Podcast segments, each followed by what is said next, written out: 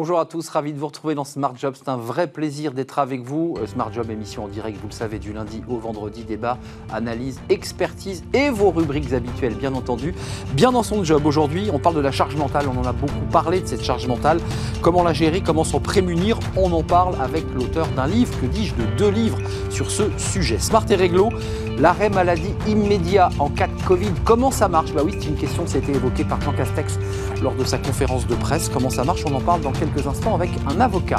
On fera une pause café avec Fanny Griesmer. Euh, C'était comment la vie de bureau avant l'informatique, avant euh, les smartphones, avant les réseaux sociaux? Bon, On va essayer de se projeter. Non, plutôt l'inverse. On va faire un grand pas en arrière au temps de la préhistoire, au temps que vous n'avez peut-être pas connu. On en parle avec Fanny pendant la pause café. Le cercle RH, ce qui est notre débat quotidien, la parité homme-femme dans les conseils d'administration. Il y a une loi qui a été votée en 2011. On aura eh bien, la députée qui a fait voter cette loi avec nous. Euh, Est-ce que des avancées ont eu lieu? Peut-être, mais le verre est à moitié vide encore. On fera le point avec nos experts. Et puis fenêtre euh, sur l'emploi.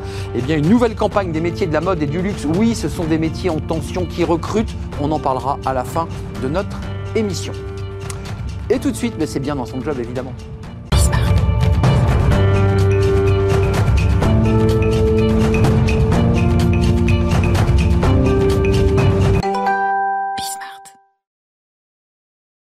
Bien dans son job. Pour être bien dans son job, eh ben, il faut avoir l'esprit libéré. C'est pas toujours facile et ça s'appelle la charge mentale. C'est une sorte de pression comme ça sur les épaules, notamment des femmes, puisqu'on a beaucoup parlé de cette charge mentale sur les épaules des femmes qui sont des salariés, des épouses et des mères. Euh, Laurence Bourgeois, merci d'être avec nous.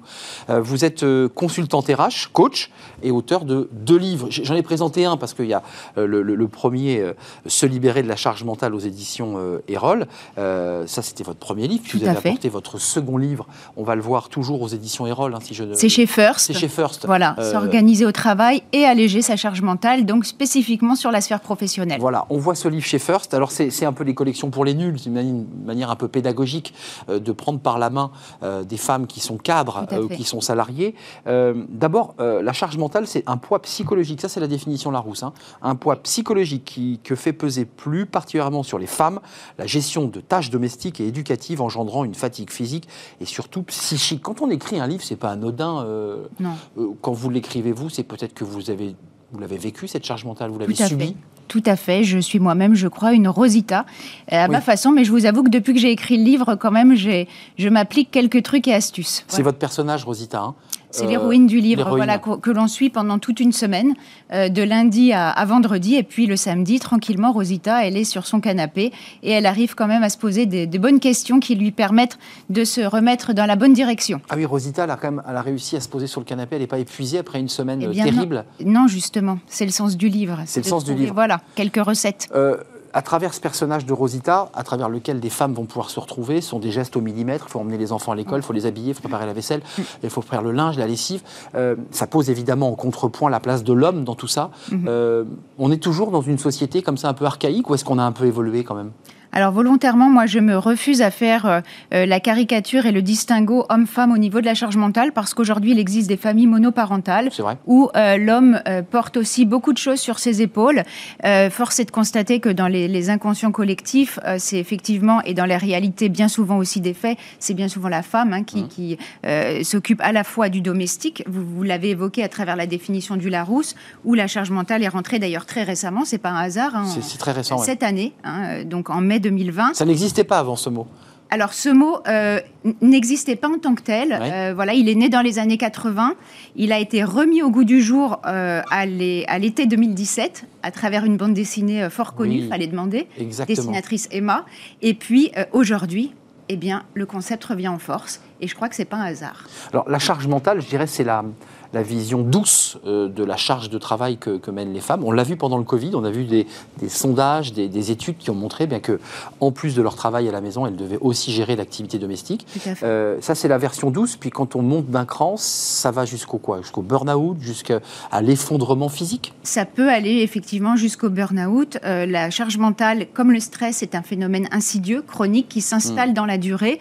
Et je crois qu'il faut effectivement être capable de reconnaître les signes avant-coureurs pour agir tant qu'il en est encore temps. Hum, Alors vous êtes coach, c'est-à-dire que vous accompagnez euh, des clients, des femmes probablement. Oui. Euh, quels sont les conseils de base d'abord que l'on peut donner à ces femmes? Parce que dans la réalité des faits, ceux qui nous regardent, euh, et celles qui nous regardent se disent mais en même temps il faut bien faire la lessive, en même temps il faut bien ranger de la vaisselle et en même temps je dois bien emmener mes enfants à l'école. Comment on fait? Bien sûr. Alors plus que des trucs et astuces, j'aurais envie de vous dire qu'il y a quelques grands principes qu'on peut, appliquer. Euh, le premier c'est se questionner. Ça paraît bizarre, euh, mais se questionner sur la logique de sens, du pourquoi avant de parler du comment et du quand euh, je vais faire les choses, c'est pourquoi est-ce que je suis en train de laver les biberons? Pourquoi est-ce que euh, je cours à la boulangerie alors qu'il y a encore de la brioche dans le placard? Voyez? Donc c'est se questionner sur cette logique de sens. Euh, savoir aussi parfois, deuxième point, je pense qui est très important, poser des limites. poser des limites à soi-même et à son entourage mmh. pour se préserver. Euh, pour s'affirmer également. S'imposer donc un petit peu. Voilà, s'affirmer, poser la ligne blanche à un moment donné pour préserver son besoin propre. Mais là, vous soulevez un, élément très psy dans, ce que vous décrivez. Dans le principe, c'est l'idée que je vais aller courir à la boulangerie pour que mes enfants aient du pain frais, alors qu'en fait, ils pourraient aussi manger de la brioche. Ça veut dire que la femme s'enferme comme ça dans un rôle de, femme parfaite, de modèle. Il faut être toujours parfait, toujours... Euh, c'est ça le danger? Oui, il n'y a, pas, a pas de réponse euh, qui, s'applique à tout le monde. Tout dépend des drivers qui nous ont aussi construits. Effectivement, vous le dites très justement dans notre enfance. Celui qui a entendu euh, à chaque fois le soi parfait, le fait des ben efforts, le soi fort, euh, aura tendance inconsciemment à reproduire hein, ces, phénomènes et, et, à construire sa vie de cette façon et ses comportements et à gérer ses émotions de cette façon-là. Donc il y a déjà à, se questionner, questionner sur des principes oui, sur des grands principes. Mais ça veut dire qu'on est obligé à l'intérieur de soi, et probablement en, étant accompagné, de se remettre un peu en question, de se dire, bah là, il faut que je lâche prise. Et à un moment donné, il faut lâcher prise, Bien non? sûr. Eh ben, C'était un des principes dont je voulais vous parler, effectivement. Vous tombez à pile, c'est vous tombez pile, c'est se lâcher prise. faut... Je crois qu'à un moment donné, on sent quand la coupe est pleine. Euh, et plutôt que d'arriver à la notion dont vous parliez tout à l'heure, le, burn-out. L'extrême, oui. Je crois qu'à un moment donné, il faut savoir euh, identifier ce qui relève de notre zone d'impact et au contraire ce sur quoi nous n'avons aucune emprise mmh. et sur lesquelles, choses sur lesquelles ça sert à rien de, s'acharner puisqu'on court après un idéal qui n'existait pas et au final on s'épuise. Mmh, c'est intéressant. Encore une fois, c'est très, psy, très psy ce que vous dites. Ouais. On court comme ça après l'idéal, après un rêve, euh, mais plus on court après, plus on s'épuise. On, on le rattrape jamais ce rêve. Il euh, y, a des femmes qui se posent, qui, une fois qu'elles ont fait ce chemin, parce que c'est un chemin qu'il faut faire, il hein, faut, faire le chemin dans l'autre sens, comme on dit, euh, elles se disent bah, ma, vie, ma vie est meilleure, là je m'y retrouve, je m'y retrouve, ou je me retrouve d'ailleurs. En tout cas, je pense que ça vaut le coup d'essayer. Ça vaut le coup de tester et ensuite de voir comment effectivement on se positionne par rapport à ça, par rapport à cette réflexion, par rapport au lâcher prise, par rapport à la limite. Euh, on a une émission euh, globale aujourd'hui dans Smart Job, assez cohérente d'ailleurs, parce que le débat dans quelques instants, vous le suivrez, j'en suis sûr, en, coulisses, c'est la place des femmes dans les conseils d'administration, dans les COMEX et à la tête des grandes entreprises. Et on voit que malgré des lois, les femmes ont le plafond de verre. Ça, c'est des éléments qui, font qu'il y a ce plafond de verre. Elle se dit, je ne peux pas devenir patronne parce que j'ai quand même mes trois enfants, parce que, parce que c'est ça qui bloque, entre autres, ça, peut effectivement bloquer et je, reviens sur, cette, euh, sur ces, effectivement, ces, sujets de fond sur lesquels les, les femmes aujourd'hui plus particulièrement doivent, doivent travailler, c'est-à-dire euh, voilà, ne, ne, pas s'enfermer non plus dans, dans, des outils, mais essayer de réfléchir un peu plus global à qu'est-ce qui va faire du sens aujourd'hui dans ma vie, moi en tant que femme où est-ce que je vais m'épanouir? Où est-ce mm. que je vais être en phase avec mes valeurs et avec mes besoins? Mais sans, exagérer et, caricaturer, est-ce que, est que, soudain, quand une femme se remet en question, elle n'est pas en train de bouleverser l'espèce d'architecture familiale qui s'est créée pendant 20 ans et son mari doit commencer à se demander ce qui se passe? son entourage, ses enfants, ses, enfants, ben ses collègues tout vacille. C'est-à-dire que tout vacille. Donc c'est dangereux. C'est une période dangereuse là. Ça peut. C'est-à-dire que la perception des autres sur un fonctionnement que vous avez toujours adopté ben va changer. Euh, Tiens, elle n'est pas bien, elle a changé, c'est bizarre. Exactement. Exactement. Donc il faut vérifier aussi tout au cours du chemin dont vous parlez l'écologie, c'est-à-dire sa propre écologie, c'est-à-dire son bien-être, mais aussi parfois ceux qui gravitent autour.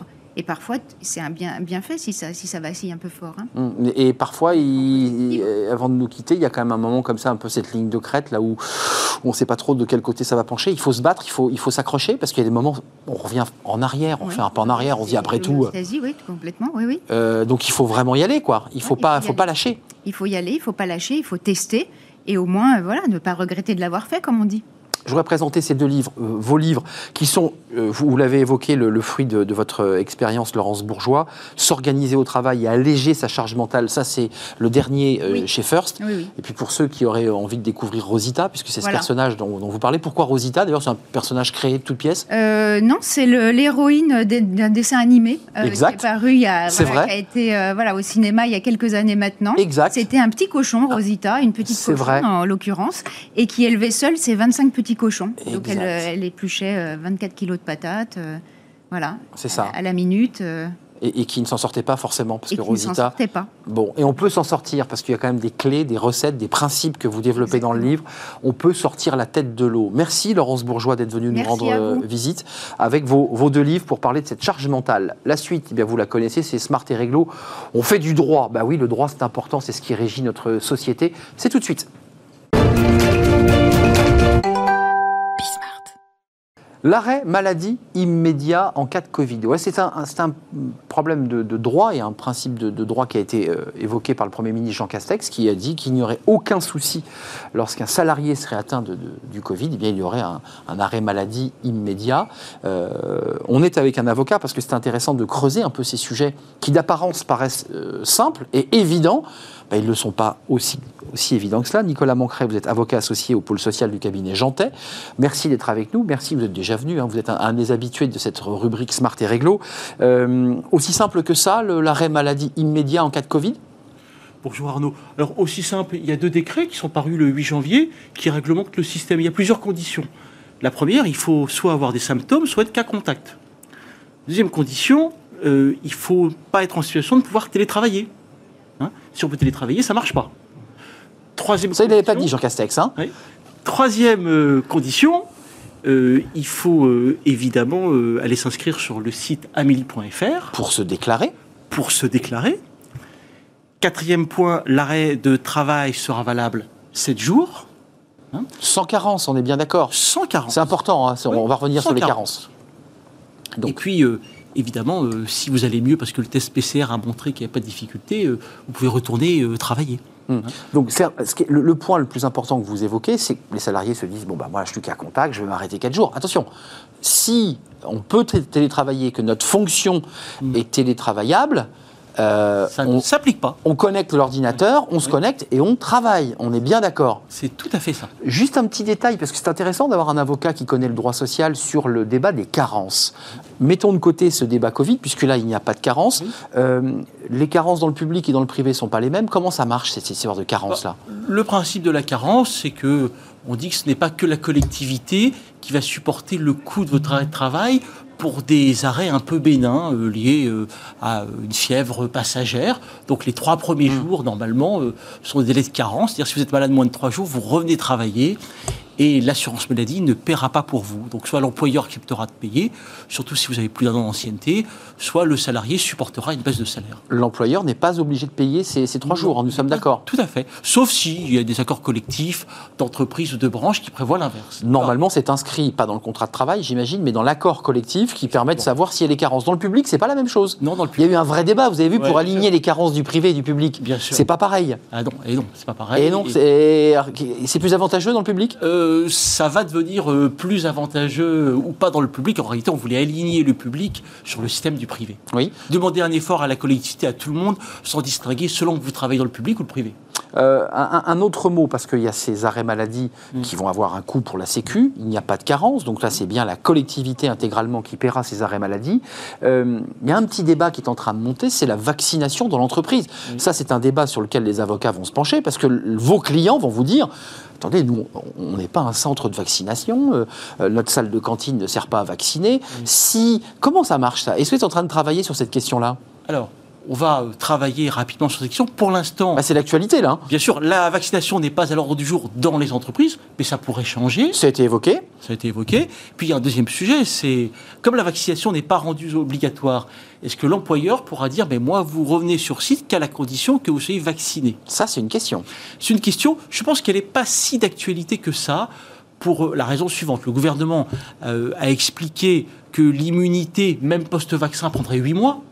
Donc, à tout le moins, on peut penser que durant cette période de 8 mois, on va continuer à appliquer dans les entreprises les gestes barrières, la distanciation, les masques, le lavage de mains, etc. Il y a un butoir. C'est après ce délai de 8 mois, si on respecte la science, Oui. l'employeur est en mesure de réclamer ce- ce- cette vaccination. Alors, euh, Il a le droit, ça, sur le plan juridique? Alors, euh, Je suis pas sur sûr. le plan juridique, pour l'instant, on n'a pas légiféré dessus, donc la réponse est plutôt non.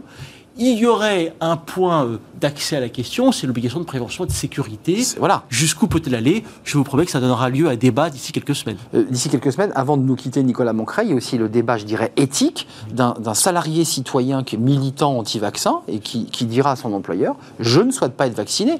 Auquel cas, euh, le préjudice penche de quel côté là? C'est le salarié qui se retrouve licencié pour faute ou l'employeur a tort? Alors, je pense qu'on ne sera pas sur le terrain de la faute, parce que ça paraît impossible pour les raisons que vous venez d'évoquer. En revanche, il y aura la question des conditions d'accès au travail sans risque de contaminer les autres. Voilà. Donc vérifier que l'employeur a bien respecté les règles de sécurité. Voilà. Mais l'employeur pourrait dire, moi, tous les collaborateurs sont venus dans l'entreprise, je ne peux pas dédier juste une salle avec la distanciation nécessaire pour ceux qui refusent de se faire vacciner. Peut-être sur ce fondement-là, on envisagera le départ des salariés. Donc ça, ça, ça fera un départ. Donc il faudra signer une rupture de contrat d'un salarié dans un cas où celui-ci dit Oui. Eh bien, je refuse de me faire vacciner. C'est une hypothèse, mais vous me voyez euh, euh, anormalement assez prudent. Oui, c'est flou là. Parce que c'est trop tôt. C'est trop tôt. pour- Donc ça veut dire que le législateur va devoir se pencher rapidement sur cette question et cadrer Oui. euh, l'accès du salarié à l'entreprise, de fait, Bien sûr, ça sera le législateur ou comme très souvent le juge. Le juge. Le législateur, on Mm. peut y aller. qui fera de la jurisprudence. Et ben voilà. C'est la jurisprudence qui fabriquera finalement le, le- le cadre dans lequel vous allez euh, vous épanouir, entre guillemets. Nicolas Moncret, merci d'être venu nous parler de l'arrêt maladie et d'une manière plus large de ces questions de vaccination, parce que c'est c'est des conflits à venir qu'on va suivre évidemment sur ce plateau dans, dans Smart Job. Merci euh, Nicolas. Merci Je rappelle que vous êtes été avocat associé pôle social du cabinet Jantet. On fait une petite pause café, tiens, bah oui, on va, on va partir. Alors là, vous allez voir, on, on part euh, à la préhistoire. Bah oui, au temps où il n'y avait pas d'informatique, on avait encore le carnet à spirale. Fanny Griesmer s'est mis dans la peau bah, de celui qui n'a plus accès à, à Internet. C'est tout de suite. Pause café avec Fanny Griesmer. C'est- Alors on se projette, parfois on se projette euh, très loin devant, mais là on va se projeter un tout petit peu en arrière, voire très loin en arrière. Enfin, il n'y a pas si longtemps, Fanny. Mais vous êtes parti, vous êtes projeté. vous- J'étais née peut-être. vous êtes Encore. né, Oui, si, écoutez, je ne vais pas vous demander là, votre, votre âge et votre date de naissance, mais en tout cas, vous vous êtes projeté dans l'idée que tout d'un coup, tout buguait. Le système bug. Alors, c'est- C'est une, une prévision qui, qui pourrait bien avoir lieu. hein. C'est Mais oui. angoissant. En tout début de se- semaine dernière, lundi 4 janvier, jour de la reprise pour beaucoup d'entre nous, Slack a montré quelques petits signes de faiblesse vers, vers 16h, une panne, impossible de se connecter ni d'envoyer des messages. Slack, vous le savez peut-être, c'est cette messagerie instantanée d'entreprise qui permet de converser en direct ou via des channels et qui a donné un sérieux coup de vieux au mail. Une panne à grande échelle, pour le moins ennuyeuse, hein, on peut le dire, alors que de nombreux télétravailleurs reprenaient le chemin du salon pour travailler. Mi-décembre, c'était la quasi-totalité des services Google hein, qui étaient hors service d'une- d'une heure et demie en, en milieu de journée. hein. Bah, du stress, presque le drame, j'ai envie de vous dire. hein. Hum, c'est un drame. Ah oui. Enfin, un drame pour qui? Ça a été un drame pour vous? Parce que moi, je ne l'ai pas, je l'ai pas non, senti. non, non, à la Vous exagérez, c'est peut-être ça. pas, mais en tout cas, c'est vrai qu'on peut se poser la question comment travailler quand la technologie ne suit plus? J'en suis arrivée à me poser cette question existentielle comment faisions-nous avant Hum, Moi, j'ai connu cette période, hein, je tiens à le préciser quand même. Alors la vie de bureau avant Internet, c'était comment? Bah, c'était euh, c'était carnet à spirale, c'est ce que vous allez Voilà. euh, expliquer. C'est euh, vous avez un peu enquêté de- parce que vous, vous n'avez pas vraiment Oui. connu cette non, période. Non, non, non, Alors, je, je vous parle d'un temps que les moins de 45-50 ans, a priori, Mmh, hein, c'est ça. ne peuvent pas connaître. Donc oui, j'ai enquêté. Euh, des témoignages auprès de mes aînés, témoignages avec une petite pointe de nostalgie hein, parfois. en tout cas, je vous propose de replonger dans une époque où Google, Wikipédia, Facebook ou encore Twitter n'existaient pas. C'est le drame des, des étudiants.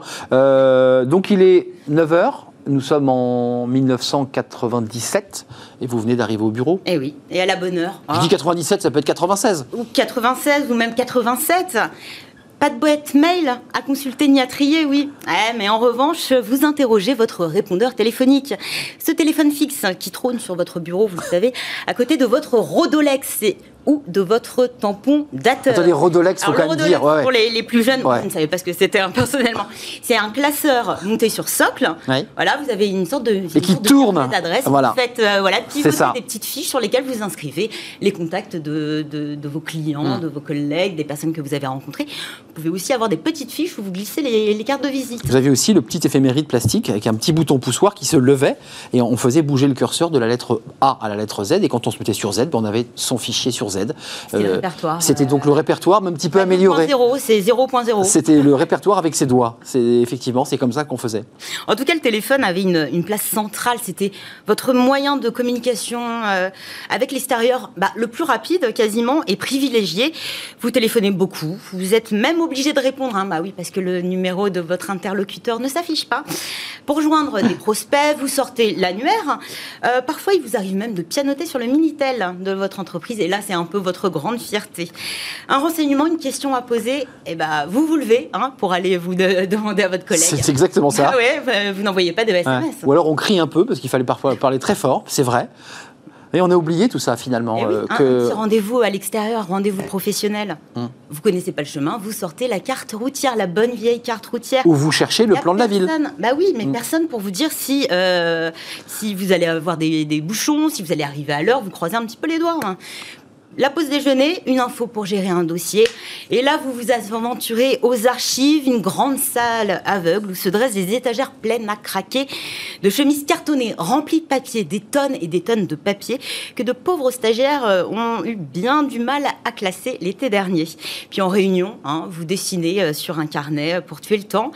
Vous vous évadez parfois, vous vous challengez sur Excel, donc informatique. euh, Oui, c'est c'est le début voilà, d'Excel. Ouais, ça Début c'est. d'Excel ou une petite partie de solitaire, voire un petit dessin sur Paint éventuellement pour les artistes dans l'âme. Kylian, notre réalisateur, doit euh, certainement savoir de quoi je parle. Euh, c'est intéressant parce que là, vous nous faites rentrer doucement dans le début de l'informatique, c'est-à-dire qu'on est à cheval entre la préhistoire et le moment où on va commencer à avoir des, des outils. Euh, puis 18h30, à un moment donné, il faut quand même plier Ah oui. les, les trombones, euh, la graffeuse et puis le rodoflex, on le range. C'est fin, c'est fin de journée là. C'est fin de journée, ça se termine. Et comme vous n'avez Et là, on n'est ni plus connecté. ni portable, et oui, passer les murs de l'entreprise, tout s'arrête. Vous pouvez rentrer tranquillement chez vous sans avoir un petit SMS de votre patron qui vous, de- qui vous demande où en est tel ou tel dossier. Bon, clairement, si aujourd'hui vous vous évadez au travail et que vous travaillez en vacances, bah avant c'était l'inverse. Donc est-ce que c'était mieux avant? Je ne sais pas. Ouais, c'est la question que je voulais vous poser. Ouais. En tout cas, je trouve que ça interroge énormément sur euh, notre euh, hyperconnexion. Voilà, et sur le rapport aussi qu'on avait euh, les uns euh, avec les autres et puis euh, avec nos collègues surtout. Ouais, ça nous interroge. Peut-être un peu plus de rapport humain. Ouais, ça nous interroge aussi sur la place qu'occupe le travail dans une journée, puisqu'en fait le travail est partout, tout le temps, grâce au smartphone ou à cause, alors que là, à 18h30, bon, on avait travaillé peut-être plus en, en termes de temps horaire, mais le soir, on était moins, euh, moins lié à Moins son travail. En famille. C'est un vrai sujet. De toute façon, on ne peut pas lutter contre la technologie. Elle est là, on a tous nos smart- smartphones sur le, le plateau. Sauf euh, grosse panne, hein, et puis on... Sauf une grosse panne où effectivement il faudra revenir au Rodoflex. Au Rodoflex. Je garde ce mot, ça sera le mot du jour, Rodoflex. Merci Fanny pour cette pause café. Merci. Euh, on se retrouve dans quelques instants, on fait euh, une petite pause et on va s'intéresser dans le, le cercle RH, notre débat, à la place des femmes dans les sociétés, celle du CAC 40, dans les conseils d'administration, dans les COMEX. Euh, bah, évidemment, des choses ont avancé depuis la loi de 2011, la loi Copé-Zimmermann, mais c'est vrai qu'il reste encore beaucoup de chemin à parcourir. Il n'y a pas une seule femme à la tête d'une entreprise du CAC 40. On en parle avec des spécialistes, c'est dans quelques instants. Restez avec nous.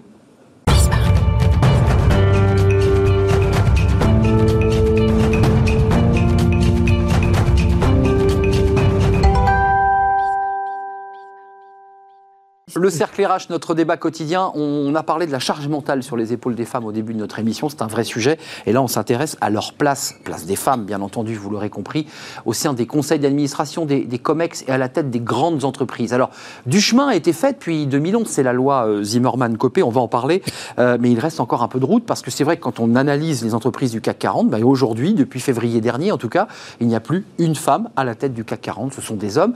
Alors, il y a du mieux dans les conseils d'administration, il y a du mieux dans les conseils de surveillance. Du, chemin a été parcouru, mais c'est vrai qu'aujourd'hui, bien, des femmes sont euh, un peu victimes du plafond de verre euh, parce que bah, les recrutements, la manière dont les hommes recrutent, les cabinets de recrutement, la manière dont finalement eh bien, les, hommes se cooptent entre eux, c'est un vrai sujet et on va en parler. Je parlais de la loi Zimmerman, mais nous avons Marie-Jo Zimmerman sur le plateau.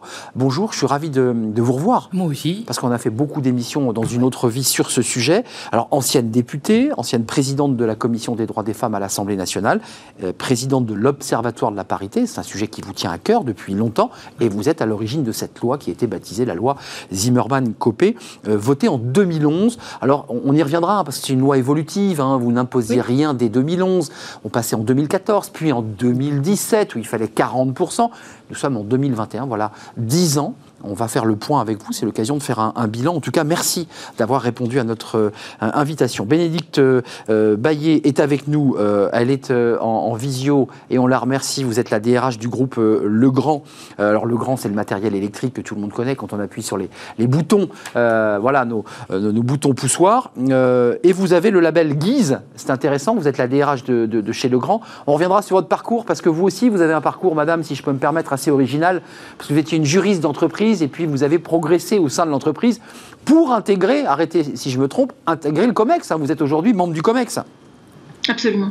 Bonjour. Bonjour, on est ravi de vous, vous accueillir. Et puis Christina Lunghi, alors vous connaissez bien avec Marie-Josie Merman, Christina, parce que vous êtes la présidente et fondatrice d'Arborus et du label Guise. On dit bien Guise, hein Giz. du label Giz. Euh, ce label, eh bien, l'entreprise Legrand euh, l'a acquis. On, reviendra sur la manière dont vous labellisez. Euh, vous êtes très impliqué hein, sur ces questions d'égalité parce que vous étiez aux côtés de Nicole Hamelin, qui était la, la ministre en charge de cette question d'égalité homme-femme dès 2005. Et puis vous avez travaillé évidemment tout au long de ces années sur cette égalité. Vous en sortez d'ailleurs un livre, euh, plaidoyer pour l'égalité année zéro. Année zéro, c'est angoissant ce que vous nous dites dans ce titre. Année zéro, euh, ça c'est chez L'Armatan, c'est votre livre euh, qui fait un point et puis qui, qui est traversé évidemment par votre expérience. D'abord, Marie-Jo Zimmerman, c'est important parce qu'il s'est écoulé dix ans.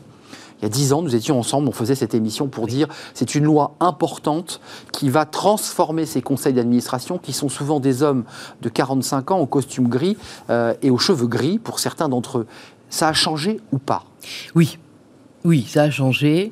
Et euh, je dirais que dix ans après, je suis très heureuse de m'être battue pour avoir cette loi parce que c'est vrai que nous avons fait des émissions ensemble et euh, à l'époque, bah, c'était pas c'était pas acquis. Pourquoi d'ailleurs? Pourquoi il y a 10 ans? J'ai bah l'impression que c'était hier, il y a 10 ans, mais pourquoi ça euh, marchait pas? Les hommes étaient bah, se cabraient que, si vous voulez, on, était d'abord, on était euh, quelques années après euh, une loi qui a toujours été très importante pour moi, qui était la loi Génisson sur. Catherine Génisson, Catherine Génisson, députée socialiste du Nord. Absolument, et j'ai, je, je, lui ai succédé à l'Observatoire de la parité, et puis Catherine Génisson, j'avais beaucoup travaillé avec elle sur la loi d'égalité professionnelle et je m'étais rendu compte que d'abord, euh, faire appliquer la loi sur l'égalité professionnelle, ce n'était pas du tout évident à l'époque.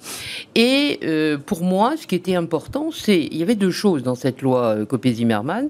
C'était d'abord faire rentrer des femmes qui, pour moi, étaient compétentes, ce qui n'était pas évident à prouver. Parce qu'à l'époque, euh, les, chasseurs de tête, c'était une horreur. On, en revient bien au cabinet de recrutement. Absolument. Eh oui, c'était terrible. Moi, j'ai eu des débats avec des chasseurs de tête qui me disaient Bon, enfin, écoutez, les femmes, on n'en trouve pas. On n'en trouve pas. On l'entendait en politique aussi, si je peux me permettre. Ça, ça c'était, bah, c'est-à-dire que j'étais tellement, euh, tellement impliqué euh, également sur ce sujet ah politique où, de toute façon. Des femmes, il n'y en a pas. On ne pouvait pas rentrer en politique. Voilà, c'était. voilà.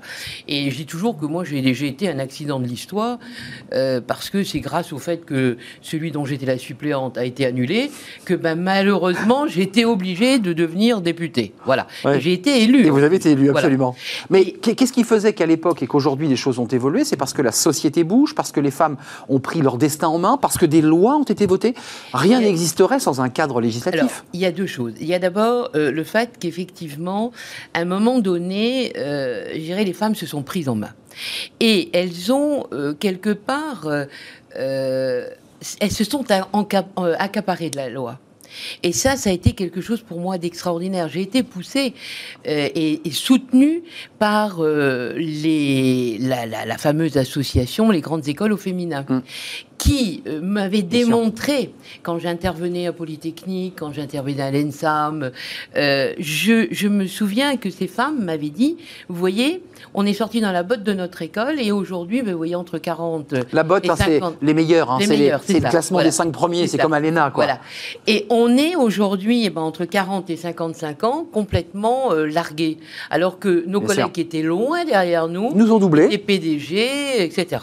Donc tout ça, ça m'avait interpellé et euh, c'est la raison pour laquelle j'ai défendu d'abord cette idée que des femmes compétentes, il y en avait. Deuxièmement, euh, des femmes compétentes, il fallait les intégrer dans le cœur battant d'une entreprise qui était le conseil d'administration. Bien sûr.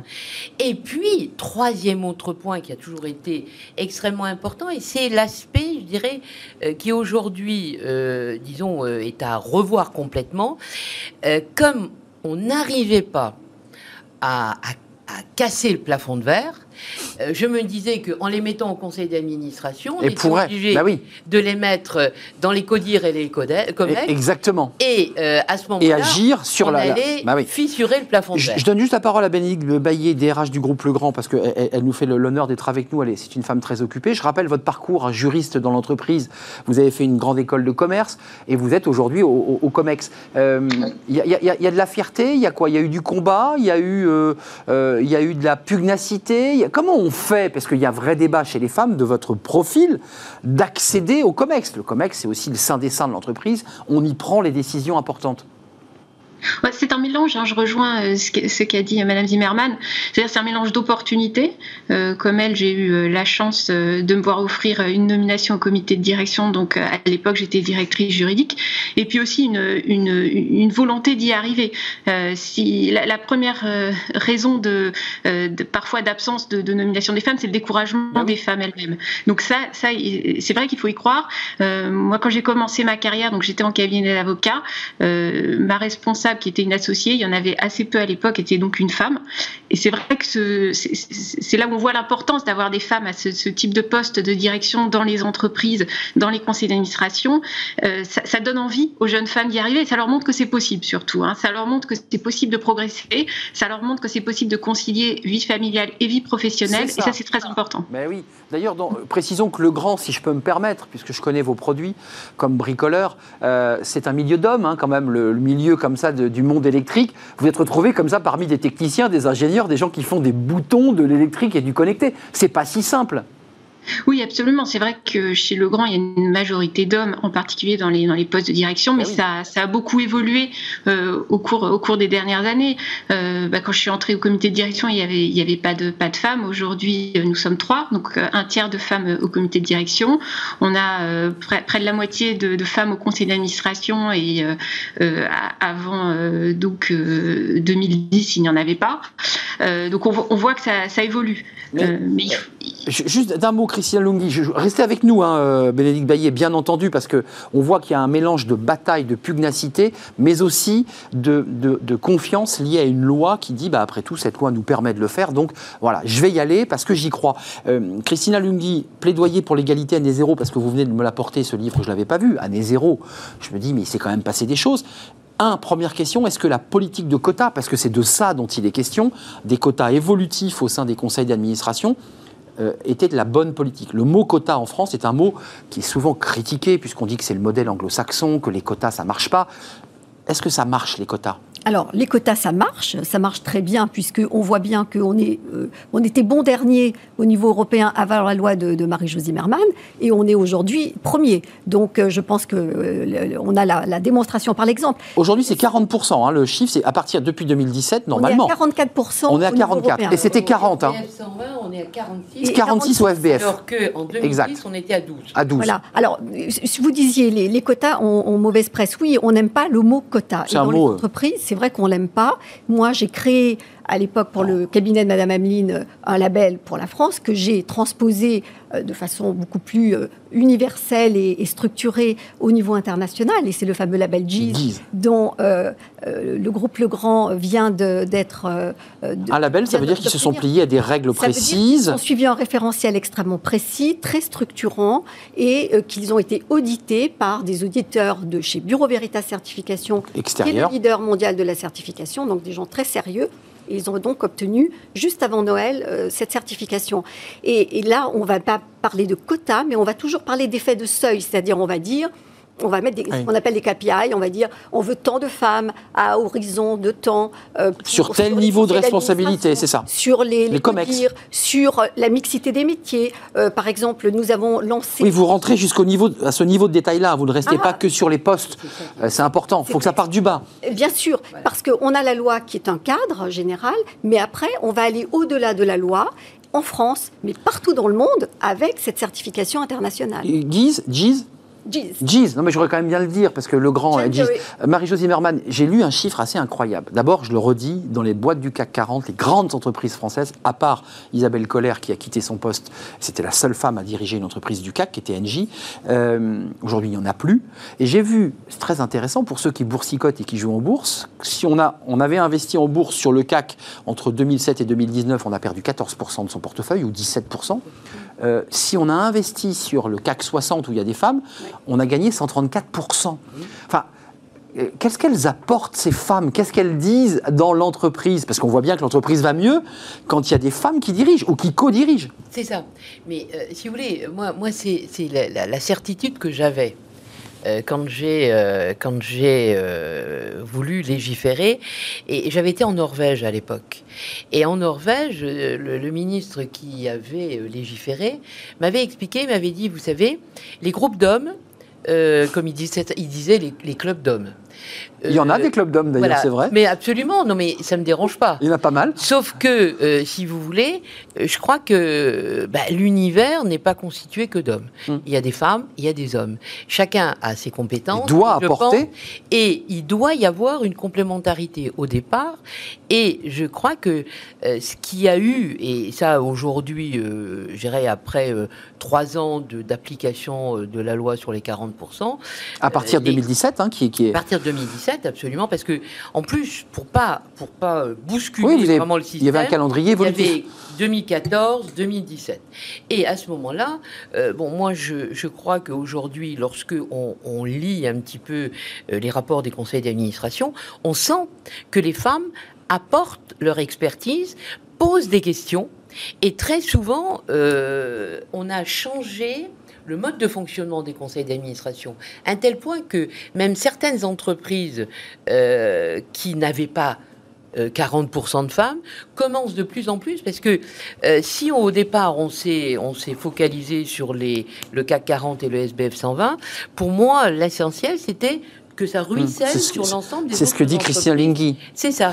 Et à ce moment-là, euh, je, je, aujourd'hui convaincu que euh, le fait d'avoir fait rentrer des femmes, on a changé, euh, je dirais, le, le mode de fonctionnement des conseils d'administration et euh, on a euh, déjà des résultats sur l'ensemble. Bah oui. Mais Absolument. Bé- Bénédicte, Et d'ailleurs, vous le dites, vous le dites très bien. Bénédicte Baillet, ju- juste, c'est c'est un peu sociologique ce que je vous demande. Vous avez grandi dans l'entreprise, vous avez évolué pour atteindre ce niveau de responsabilité. Vous êtes aujourd'hui la DRH euh, d'un groupe international. Euh, Qu'est-ce que vous apportez? C'est compliqué comme question à vous poser comme ça, droit dans les yeux. Qu'est-ce que vous avez le sentiment d'apporter au-delà du fait qu'il y ait des quotas, qu'il faille mettre des femmes? Euh, Qu'est-ce que vous leur apportez chez Legrand? Nous, on croit euh, fondamentalement, effectivement, à, la- à- à la- toute la richesse que peut apporter la diversité dans l'entreprise. Vous l'avez mentionné tout à l'heure en introduction, un de nos produits emblématiques, c'est l'interrupteur euh, sur lequel vous appuyez pour allumer la lumière.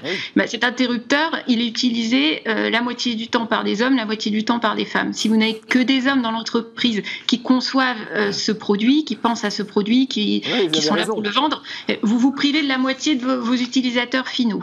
Alors c'est vrai qu'entre les deux, il y a des électriciens où là il y a peut-être plus d'hommes. Donc no- notre chaîne de distribution est plus masculine que féminine, mais à la fin notre utilisateur final, euh, la moitié du temps c'est une femme. Donc on, pense vraiment utile à tout niveau dans l'entreprise de féminiser les postes de- d'encadrement, euh, les, postes de direction. Et c'est- vrai qu'il ne faut pas que le débat s'arrête euh, au conseil d'administration et, au comité de direction. Il ne faut pas que ce soit l'arbre qui cache la forêt. Donc euh, c'est ce qui nous intéressait nous dans le, le label euh, GIS, Euh, c'est c'est le fait Exact. de se mesurer. Par rapport à la présence des femmes euh, dans l'ensemble de- Ouais. des niveaux de la société. Bénédicte, vous faites bien de le dire parce qu'il y a eu souvent des critiques sur l'idée que tout ça était un peu un gadget, qu'on mettait quelques femmes dans un conseil d'administration puis que tout le monde pouvait dormir en paix. Non, vous vous dites, on va plus loin, il faut que dans des postes de cadres intermédiaires, de managers, il y ait, c'est- c'est c'est la démarche de, de- de Christina. Euh, quand même, sur, sur le fond, je vous pose la question rapidement, Bénédicte, et je donne la parole à mes deux invités en plateau, mais euh, je je vous la pose abruptement. Il n'y a pas de femme à la tête du- d'une entreprise du CAC aujourd'hui. Comment vous l'expliquez, vous qui finalement observez, euh, avez progressé, apporté votre pierre à l'édifice Comment vous l'expliquez? C'est quand même le dernier plafond de verre à briser, ça. Oui, absolument, mais c'est pas propre aux entreprises du CAC 40. hein. Je pense qu'on c'est également le cas euh, en politique. Euh, on voit, on a eu pour la première fois une femme euh, vice-présidente des États-Unis. Ça pose tout autant, tout autant des questions. On va y arriver. Il faut, il faut changer les mentalités. C'est un changement de culture, à la fois chez les candidates, parce qu'on l'a dit. Souvent, elles, euh, Ouais. s'arrêtent euh, avant la dernière marche Elles parce qu'elles se pensent euh, pas forcément capables. Et puis évidemment, chez les recruteurs qui restent des hommes. Ouais. Et, et la tendance, c'est de recruter euh, ses semblables. Bah oui. Mais euh, de, de par ces changements de culture, le fait qu'on voit de plus en plus de femmes à différents postes de responsabilité, on pense que bientôt les, les changements Ouais, ça avance. C'est l'endogamie, on appelle ça l'endogamie, c'est-à-dire qu'effectivement les cabinets de recrutement se fréquentent, sont parfois dans les mêmes clubs, et donc il y a une forme de cooptation assez mécanique. Euh, c'est intéressant quand même l'idée que l'entreprise du CAC 40, qui est un peu le prestige des 40 plus grosses entreprises, il n'y a pas de femmes. Est-ce que ça c'est un combat que vous menez, où vous dites mon combat est ailleurs, je travaille d'abord à structurer des bases d'entreprises fortes avec des femmes pour qu'ensuite ça monte? Parce que là, évidemment, avoir, avoir encore une fois un symbole peut cacher la réalité. Mais vous, vous résumez parfaitement l'approche du GIS, du, du label GIS, qui est une approche structurante. Et on prépare effectivement euh, ce qu'on appelle les, les, euh, le- le- le- les channels pour que les femmes puissent monter, Monter. en compétences. Et surtout, dans notre label, qui est un label international, et donc y a une vocation véritablement de porter euh, nos valeurs, je dirais françaises, mais aussi européennes, un petit peu partout dans le monde, nous avons une- une- vraiment un regard extrêmement précis sur la culture. Et on a un critère de labellisation sur la culture de l'entreprise qui doit changer. Et ça, c'est vraiment extrêmement important parce que tant que, et, Bénédicte l'a très bien exprimé, tant que euh, les femmes, bien sûr, n'oseront pas se positionner, mais que les hommes leur feront barrage quand même encore. Il faut vous dites ça quand même. C'est qu'il y a quand même un petit. Mais- mais bien ah, sûr. ah, on n'a pas très très envie comme ça. Bon, on l'aime bien, mais il faut pas non plus qu'elle exagère. C'est normal. euh, Vous êtes à, à un poste. c'est de la concurrence. Vous n'avez pas envie de, vous- de- de céder votre place. Donc, euh, y, il y a vraiment un sujet culturel qui va très loin, qui est un sujet de gouvernance, Oui. euh, où on va se poser la question de comment pourrait-on gérer mieux le monde pour qu'il soit plus soutenable. Pour, on a un grand enjeu, l'intelligence artificielle. Nous avons lancé avec Cédric O et le groupe Orange. Qui est le secrétaire d'État en charge de ces questions Exactement. Nous avons lancé donc, euh, malgré le Covid et malgré la crise, euh, nous avons lancé une charte internationale pour Oui, l'intelligence euh, artificielle inclusive, justement parce qu'on se dit on a fait des progrès, on a la loi euh, de Marie-Josée Merman, on, on a notre label, on a plein de choses. Il ne faudrait pas que les algorithmes viennent détruire tout le travail que font les ressources D'ailleurs, humaines. pendant que nous y sommes, puisque ça a dû interpeller Bénédicte Baillet, mais Marie-Josie Zimmermann, vous avez vu qu'Amazon s'était trompé dans son algorithme. Oui. Ils se sont aperçus, en fait, que Oui. l'ordinateur, ce qu'on avait rentré dans le cerveau de cette grosse machine, éliminait les femmes. Absolument. non, Donc, c'est c'est hallucinant. Mais il n'y a pas qu'Amazon. Hein. Et il n'y a pas qu'Amazon, non, il y a pas Google. Mais vous vous rendez compte, donc la machine est un peu misogyne, Ah ben tout à fait. parce que c'est un homme qui la, fa- c'est- qui la fabrique. Bah oui, c'est ça. Euh, je dirais pas que c'est ça, mais enfin bon. La machine n'existe Euh, pas comme ça en soi. La Non, mais est c'est le tel- prolongement mais- des inégalités culturelles et sociales Voilà, et ça. des biais cognitifs des gens. Mais euh, Donc, euh, Et d'ailleurs, dans la loi euh, Copé-Zimmermann, il y a toujours un article, euh, et je, je déplore qu'on ne le mette pas suffisamment en avant.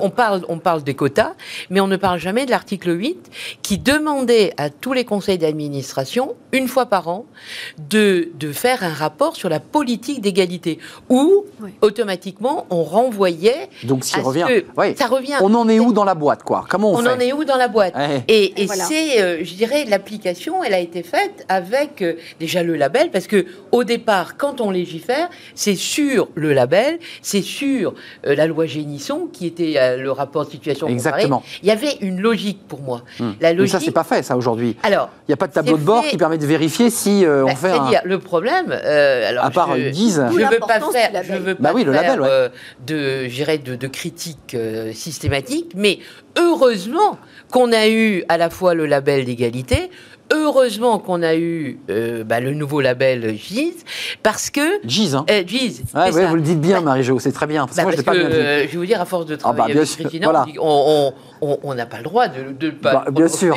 c'est évident. Mais si vous voulez, le, le problème, c'est que euh, je pense que là aussi, il y a cette complémentarité au sein du conseil d'administration de bien faire prendre conscience. Et c'est là aussi, alors ça n'a pas toujours été réussi, hein, je le reconnais, euh, c'est que les femmes qui sont au conseil d'administration soient conscientes que euh, il y a certes leur présence, mais il y a aussi la responsabilité qu'elles ont de faire travailler sur la politique d'égalité. Oui, elles sont actrices aussi et militantes. Juste Bénédicte, je ne vous ai pas demandé, je ne veux pas vous challenger. Vous êtes membre du COMEX, donc vous participez aux décisions stratégiques de l'entreprise, opérationnelles.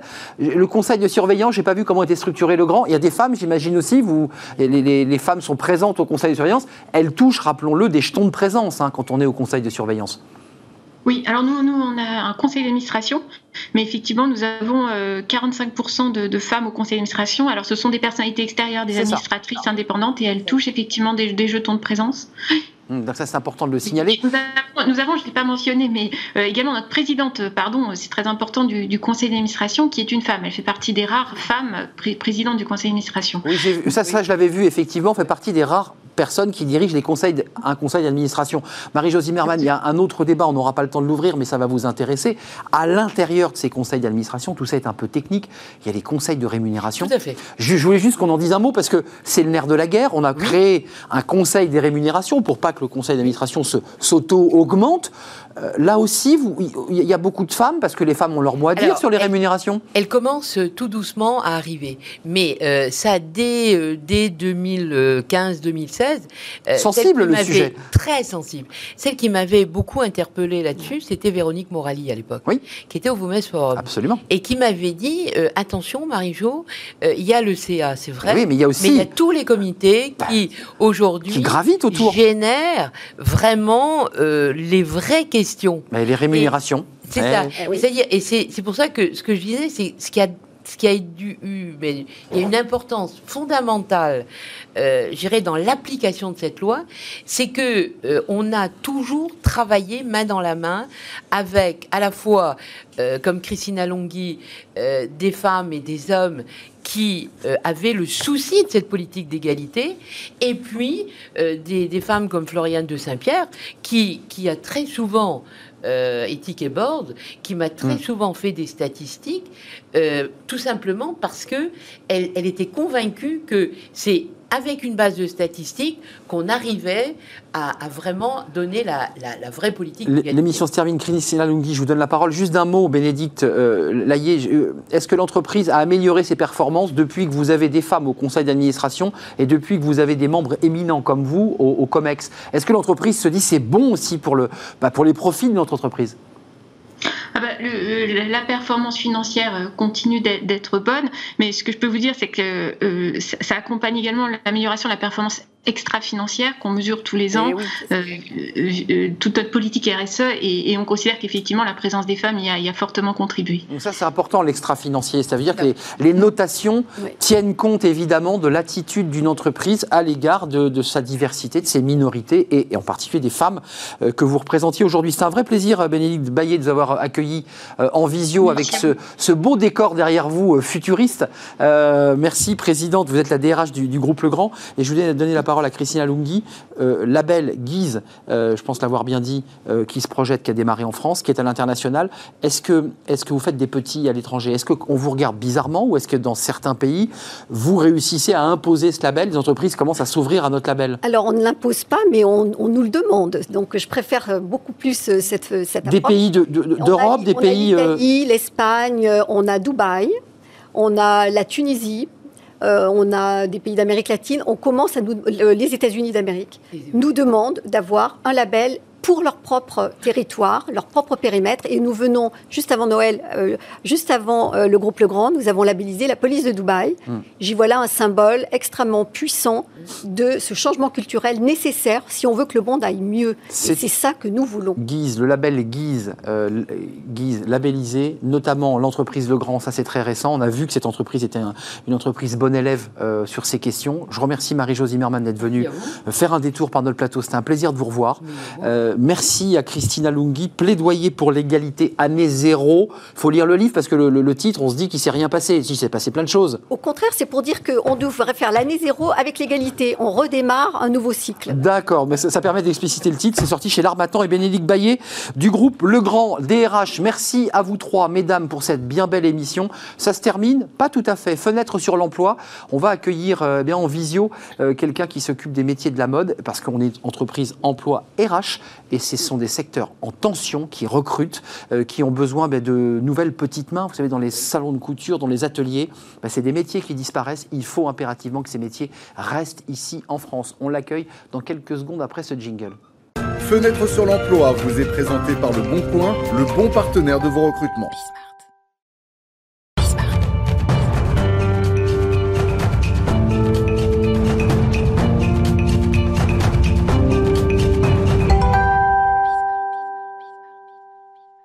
Fenêtre sur l'emploi. Nous allons avoir notre invité dans quelques instants en, visio, comme on dit. Euh, on va découvrir tout de suite sa, campagne. Marc Pradal, il va être avec nous. Il est le président de l'Union française des industries de mode et d'habillement et membre du CSF Mode et Luxe. C'est une campagne, vous allez voir, ben, un peu luxueuse forcément, puisqu'il présente des métiers de la mode et du luxe. Regardez ces images, ça va peut-être vous donner envie eh bien, d'entrer, d'embrasser la carrière. Ce sont de très beaux métiers. Regardez. Alors, c'était très beau, en tout cas pour le début. Euh, il y a du son, il y a des images normalement, mais on va les voir, ces images, parce que c'est aussi l'occasion euh, de donner la parole à des professionnels, à des chefs d'entreprise. Euh, est-ce que Marc Pradal est avec nous? Est-ce qu'on peut échanger avec Marc Pradal? Non, on ne peut pas échanger avec Marc Pradal. Oui, Marc Pradal nous entend. Comment allez-vous? Oui. Très bien, bonjour. Écoutez, on a essayé de, voir cette petite, cette petite, ce clip de, très belle qualité. Marc Pradal, je rappelle que vous êtes président de l'Union française des industries de mode et d'habillement, membre du CSF Mode et Luxe. Ça, je dirais que c'est votre casquette presque politique, euh, de militant de la cause, mais vous êtes chef d'entreprise, euh, vous faites du, fait du, Made in France, vous faites des, vêtements professionnels, et c'est important de le dire, et vous avez une entreprise en Normandie avec des couturières qui font du Made in France, vous y êtes attaché. Marc Pradal, je vous pose la question directement, il euh, y, a des emplois à prendre dans ce secteur de la mode et du luxe. Vous lancez pour la deuxième année consécutive une campagne euh, sur les réseaux sociaux. Euh, est-ce que Marc Pradal m'entend? Oui, tout à fait, je vous entends. vous me voyez? Est-ce qu'il y a, oh, très très bien, je trouve formidable. Est-ce qu'il y, a des emplois? Est-ce qu'aujourd'hui c'est un secteur qui crée de l'emploi? Oui, tout à fait. bon, nous avions lancé notre campagne il, y a, il y a un an et demi parce que nous avions beaucoup de demandes. Aujourd'hui, évidemment, avec la, la, crise du sanitaire, bon, c'est un petit peu plus euh, délicat, mais nous avons toujours euh, des besoins forts euh, pour ces métiers de, de manœuvre, de savoir-faire, en fait. Marc, et, c'est de l'ordre Nous avons 80 métiers dans toutes nos branches mode et luxe. Ouais, 80 métiers, 250 formations, juste pour nous mettre un peu l'eau à la bouche, parce que on a trop tendance à avoir expliqué que le textile était parti en Asie et qu'il n'y avait plus de métiers dans le textile, que tout ça était parti. Non, c'est pas vrai. Il y a des métiers d'art, des métiers de luxe, de couturier, euh, des, des métiers à très forte technologie. C'est quoi les métiers, la palette des métiers sur lesquels il y a du recrutement? Oh, disons qu'on a aussi bien des, métiers autour euh, euh, comme des joailliers, comme euh, des couturiers, comme des responsables d'ateliers de, production, des, postes aussi qui sont un petit peu moins de savoir-faire, mais plus de management dans les entreprises, des responsables de bureaux d'études et des méthodes, de la recherche aussi, puisque nos métiers évoluent avec des métiers avec des tissus techniques, par exemple. Donc, il y, a, des évolutions euh, sans cesse de nos métiers. si je veux m'engager dans cette carrière, dans ces beaux métiers, il y a aussi l'horlogerie dans votre clip, il y, a des, il y a des horlogers, il y a ceux qui fabriquent, qui, réparent des montres, euh, et c'est un très beau métier. Si je veux m'engager dans la carrière, je fais comment très concrètement?